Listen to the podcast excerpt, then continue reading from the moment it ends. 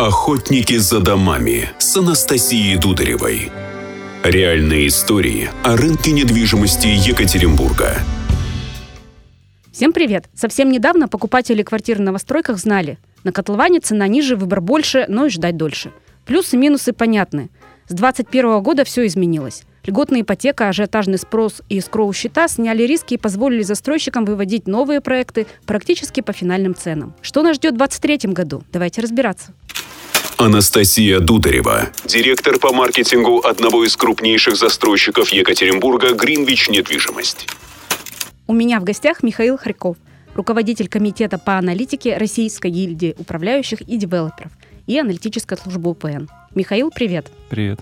Прошел год с появления в нашей жизни новой нормальности или ненормальности, как ты ее тогда назвал. Что произошло? Изменились условия по эскроу для застройщиков, эмоциональные качели у покупателей мы наблюдали почти год. Но в эту ситуацию мы вошли с рекордным предложением. При этом понимания ситуации не было. Ты сказал, нужно время, давайте посмотрим. Итак, что мы увидели? Самое главное, что рынок э, за это время не окуклился, не ушел в спячку, сохранил динамику, сохранил какие-то горизонты планирования.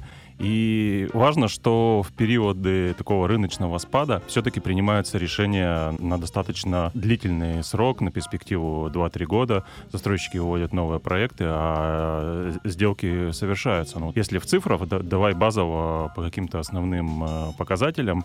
Э, объем предложения у нас за год вырос э, примерно на четверть. Количество сделок с квартирами на рынке жилья тоже сократилось примерно на четверть. По, по ДДУ там снижение чуть ниже около 18%. Цены выросли по итогам года, но этот процесс завершился, по сути, в первой половине года, и последние полгода, скорее, можно говорить о ценовой стабилизации и э, выравнивании, начала выравнивания каких-то ценовых диспропорций.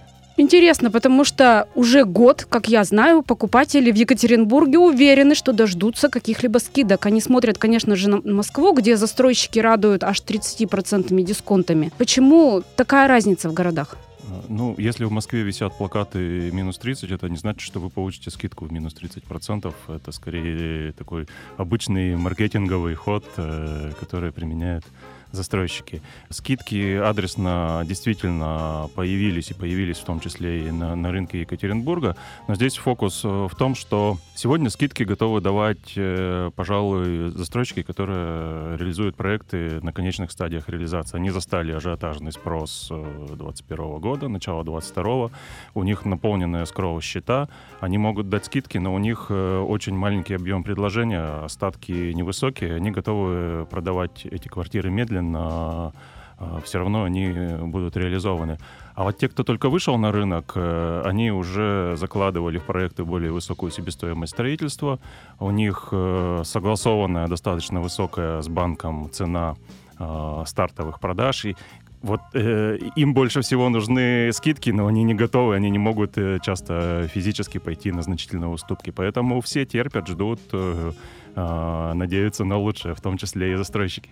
Получается такой лайфхак. Если вам нужна квартира, обратите внимание на проекты с остатками на высокой стадии, на которые вы раньше не смотрели, считая их дорогими. Они-то как раз может быть сейчас дешевле. Пожалуй, да. Здесь, э, во-первых, адресно можно рассчитывать на достаточно привлекательные ценовые условия.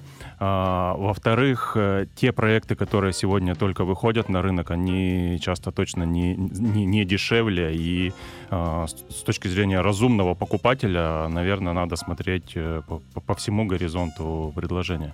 Но зато здесь могу сказать, что у нас покупатели избалованы еще и финансовыми э, инструментами. Например, если раньше Greenwich был один из основных игроков с отсрочкой платежа длительной, то сейчас большинство застройщиков проработали программы рассрочек, отсрочек по 5 схем ипотеки. Что еще интересного и необычного? Может, еще какой-то лайфхак?